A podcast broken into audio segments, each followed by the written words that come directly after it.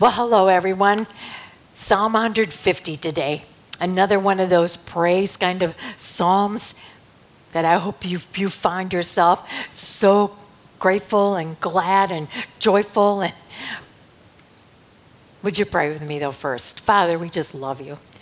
And may our hearts be overjoyed as we go into this last psalm of the book of Psalms. Father, may we kind of reflect on all what we've done in the last six weeks, how all the six other Psalms just kind of come into completion here. That this is the way Psalms was supposed to end. Father, help us to catch this in Jesus' name. Amen. So, what do we catch? What, what is our desire? What do we want to catch from this little psalm of six verses? And, you know, why is it last? I'm always kind of looking at, you know, what is the last words of the, of the book? You know, like there's always a, in any book you read, you just almost want to read the ending first because you know that's usually all when it, everything works out. And I think the Psalms are kind of like that. It's like, yep, it's it's tough living sometime, but when you put it all together, this is like a doxology that just closes the whole book. But where's the focus? The focus is all about Him. And again, I don't want to be a downer here, but I just hear so many complaints about with people in the churches today. You know, they don't like the way it's too hot in there, it's too cold in there, it's too loud, it's too soft. They don't sing my music, there's no organ anymore. It's I mean, there's it's just endless with complaints. And sometimes, I mean, I think we're all guilty. But do we ever stop and think, about our complaints. Our complaints are complaining why? Because it doesn't it, it doesn't meet, meet my need. It, it's not what I want. It's not my favorite. When we go to worship and praise, and this, this is what this psalm is about. And I think there's a reason why it is short, it's to the point, it's there's no complaining in here. There is no there's no whining. There's not even oh but life is tough. There's none of that. This is the last psalm because all focus, I mean all focus, is on the Lord Jesus. It's on God the Father, God the Son, God the Holy Spirit. So whoever wrote this started out by saying, Praise the Lord. When you get your eyes off you and you're you're focusing on him, and then the Holy, the Holy Spirit then goes to work and he's starting to remind you of what you all have learned in either the book of Luke or that we've started with in September or whether in these Psalms that we have concentrated on these last weeks. The psalmist is saying, Praise the Lord. You know, it is easy to praise people or praise, you know, different. You know, I ask the question why is it so easy to praise people or things in this world? It's so easy to talk about and say great things about certain things or people. And yet, we kind of have this restraint about letting it rip when, when He's the one that has done all the work to transform our life, to give us all that we have all the blessings that Paul said that we've been blessed with from the heavenly realms, let alone the future we're going to experience. So, my answer to that question when I why is it so easy to praise people or things in this world? I answer, I really don't know. It makes no sense. Is it because they're right there? Is it because maybe people won't get so threatened by by you know us being so spiritual or whatever, which shouldn't have a thing to do with it. But he is so enough. He is so enough. And, and sometimes you think, well, you know, I'm just not in the mood to be this excited, or I just, I'm not happy right now. You don't know my circumstances right now. So, you know, easy for you to say, well, you know what? You don't know mine either. And I'll tell you, life is tough straight across the board for everybody. It was for the psalmist who wrote this psalm, too.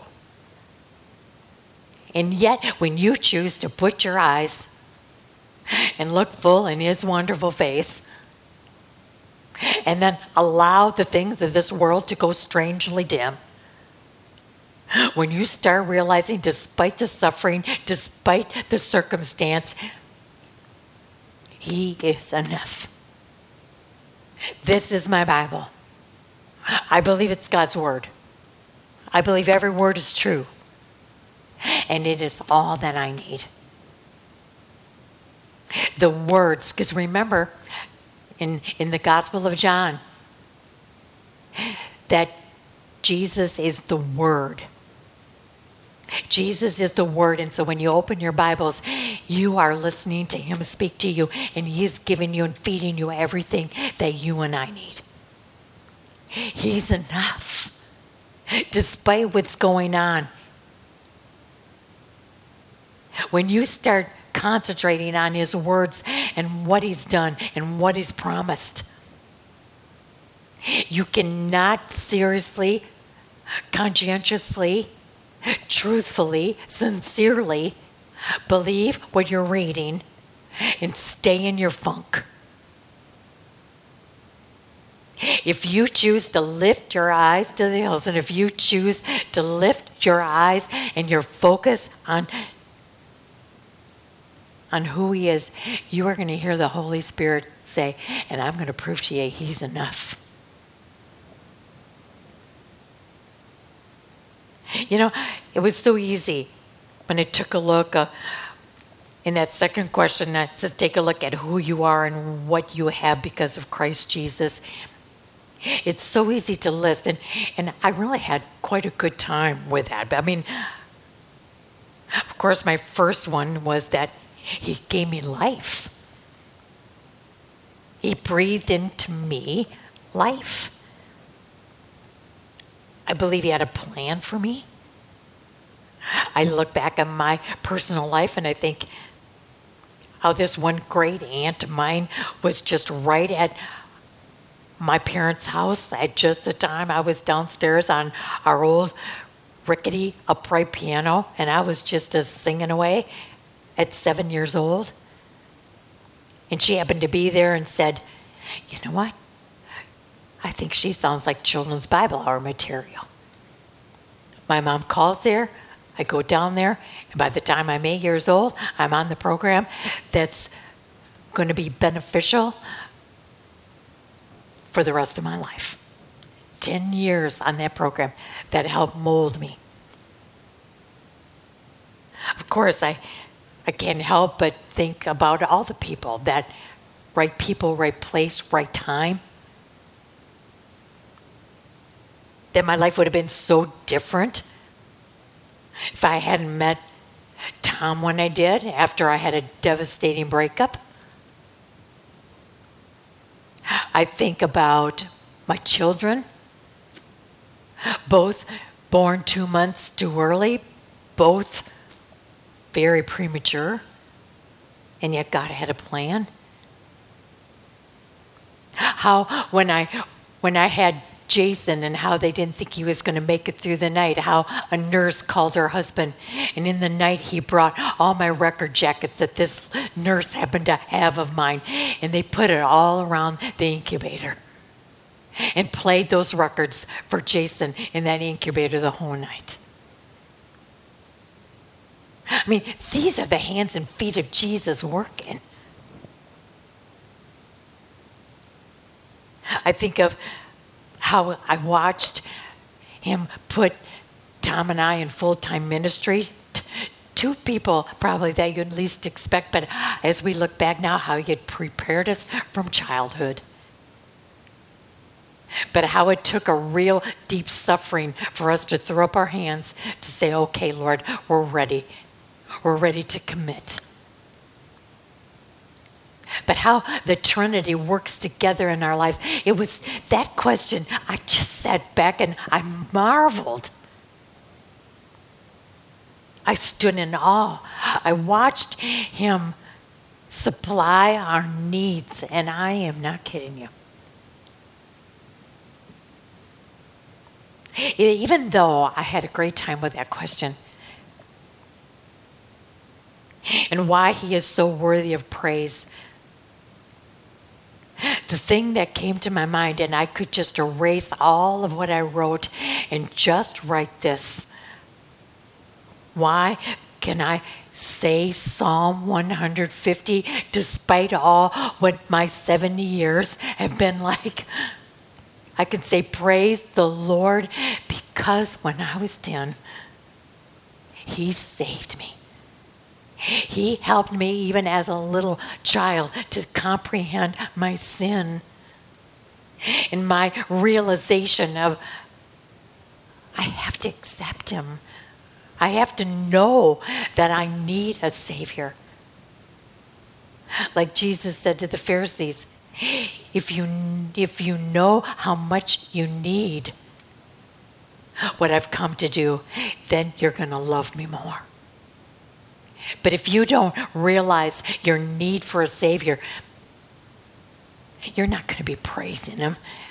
You're not going to be over the top praising Him when you'd rather complain and whine because you know things aren't going quite the way you want in the worship service. He saved you and I. If you've been to the cross, I bet if I had a nickel for every time I said that, boy, wouldn't I be a rich, rich, rich woman today? But to me, that is it. Every person needs to confess and repent and humbly see themselves because that's what confession and repentance will do to you. But then to watch Him take that confession and repentance and forgive and to infill us with His Spirit so that we then can finish our earthly lives knowing that we are being led and directed by Him. That yes, we are not our own, but what an exchange. We've been bought and now we belong to you. Oh, yes, I praise you, Lord. And then this psalmist very simply says, where, when, and how. Where can you praise Him? Praise God in His sanctuary. And where's His sanctuary? And I first, you know, right away, you think, well, it's that church building that I go to. Yep, it is. Sometimes it's in the middle of the Rockies, and you're looking at creation and you just break into, oh Lord my God, when I an awesome wonder. Or his sanctuary can be in that quiet little place, just you and him. So where is his sanctuary?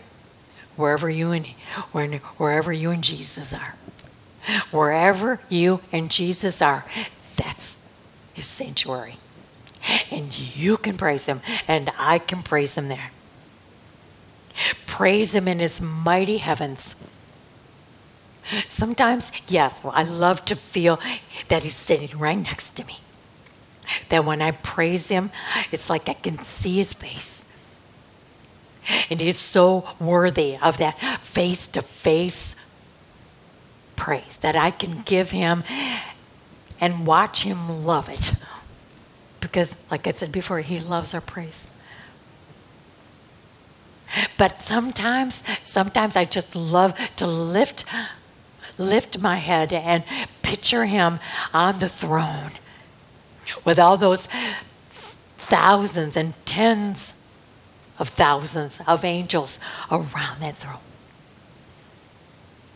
When I can hear all the angels in praise, Thou art worthy, O Lord, to receive glory and honor.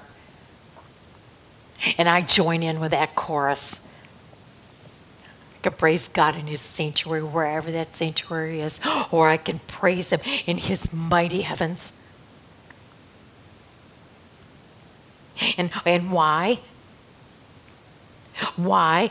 Or uh, look at it, it says, I praise Him for His acts of power. I praise Him for His surpassing greatness. Let your mind go back where you watched Him. You can only say it was because of Him this happened. This is how I felt. That it's just no question He was there. Praise Him for His acts of power, for His greatness. And again, my mind went to the cross. You talk about his greatness, his acts of power. It took power for him to stay on that cross. You know that? When he was being hackled. When that thief on the cross said, If you are who you are, save yourself and save us too while you're at it. I mean, it took power for Jesus to say, I'm committed to follow through to the end.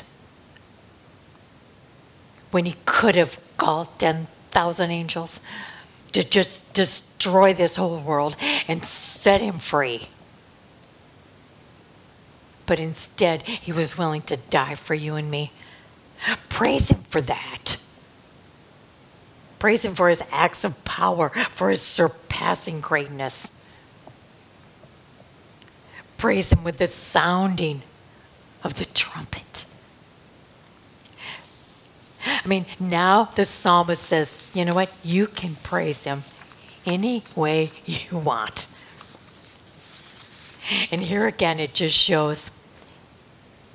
He starts out by saying, you know, if you want the big sound, praise him with the sounding of the trumpet. Do you know that back in Bible days, the trumpet was associated with the grandest and most solemn events? The trumpet was there at the giving of the law. The trumpet was there at the pro- proclamation of every jubilee, which was every 50th year was when the Jews released prisoners, forgave debt, returned property. The trumpet was sounded at the coronation of kings. The trumpet was sounded at the raging of war. But I couldn't help but think of this, and I, I went back or I went forward in my Bible to Second Thessalonians. And I thought, oh, is this going to be something? No wonder the psalmist says, praise him with the sounding of the trumpet. It's a noble, majestic sound. Second Thessalonians or First Thessalonians chapter 4 verse 16 for the Lord Himself will come down from heaven with a loud command, with the voice of the archangel, and with the trumpet call of God. And the dead in Christ will rise first. After that, we who are still alive and are left will be caught up together with them in the clouds to meet the Lord in the air. And so we will be with the Lord forever. Therefore, encourage each other with these words. Praise Him with the sounding of the trumpet. Praise Him with the harp and the lyre. King James calls it a lute, but it's like a guitar. So you're talking about strings. Praise him with the harp and the lyre. Praise him with tambourine. King James calls it a timbrel. But praise him with that tambourine just beating the beat of the praise. Praise him with the strings and the flute. I think we're getting a whole orchestra here. Praise him with the clash of cymbals. You know what the cymbals are like, you know, at just the right time. You watch the person who's playing the cymbals and he puts them over his head and he bangs them. Boy, does that make a point. Praise him with a clash of cymbals. Praise him with resounding cymbals. So, yes, it can be loud, it can be orchestra. But then let everything that has breath praise the Lord. Your and my praise can be as quiet and as intimate and as sweet as we want it to be, and it can be just as meaningful to the ears of our Savior. So the psalmist is ending by saying, You just praise Him any way you want. I was reminded of a time I had to do a, a mission, and I was brought to Barbados. And the person that picked me up, I, I assumed that he was going to bring me to where I was to stay, but he said, I'm going to bring you first to our radio and television station. And so I went along with it. I went in, and the minute the man that was running the radio station saw me, he put me right into the studio and the man who was opposite of me said to me, I mean, just like that, I was on, I was on live radio. They, they knew I was coming, they knew I was going to be singing around the whole island.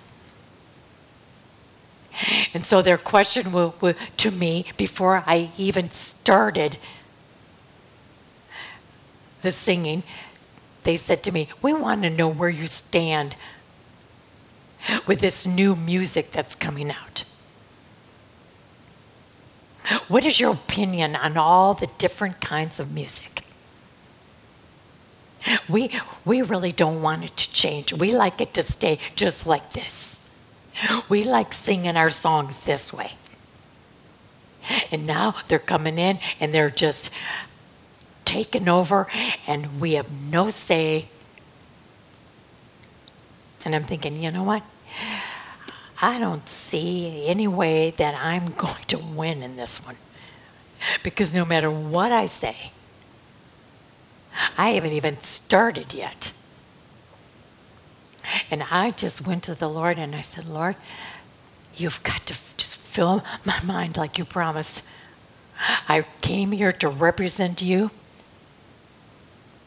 And that quick, I looked at that man sitting across from me that was kind of like, okay, you answered that one, lady. And with all confidence, I said to him, you know, I've been on both sides. And yes, of course, I like the old.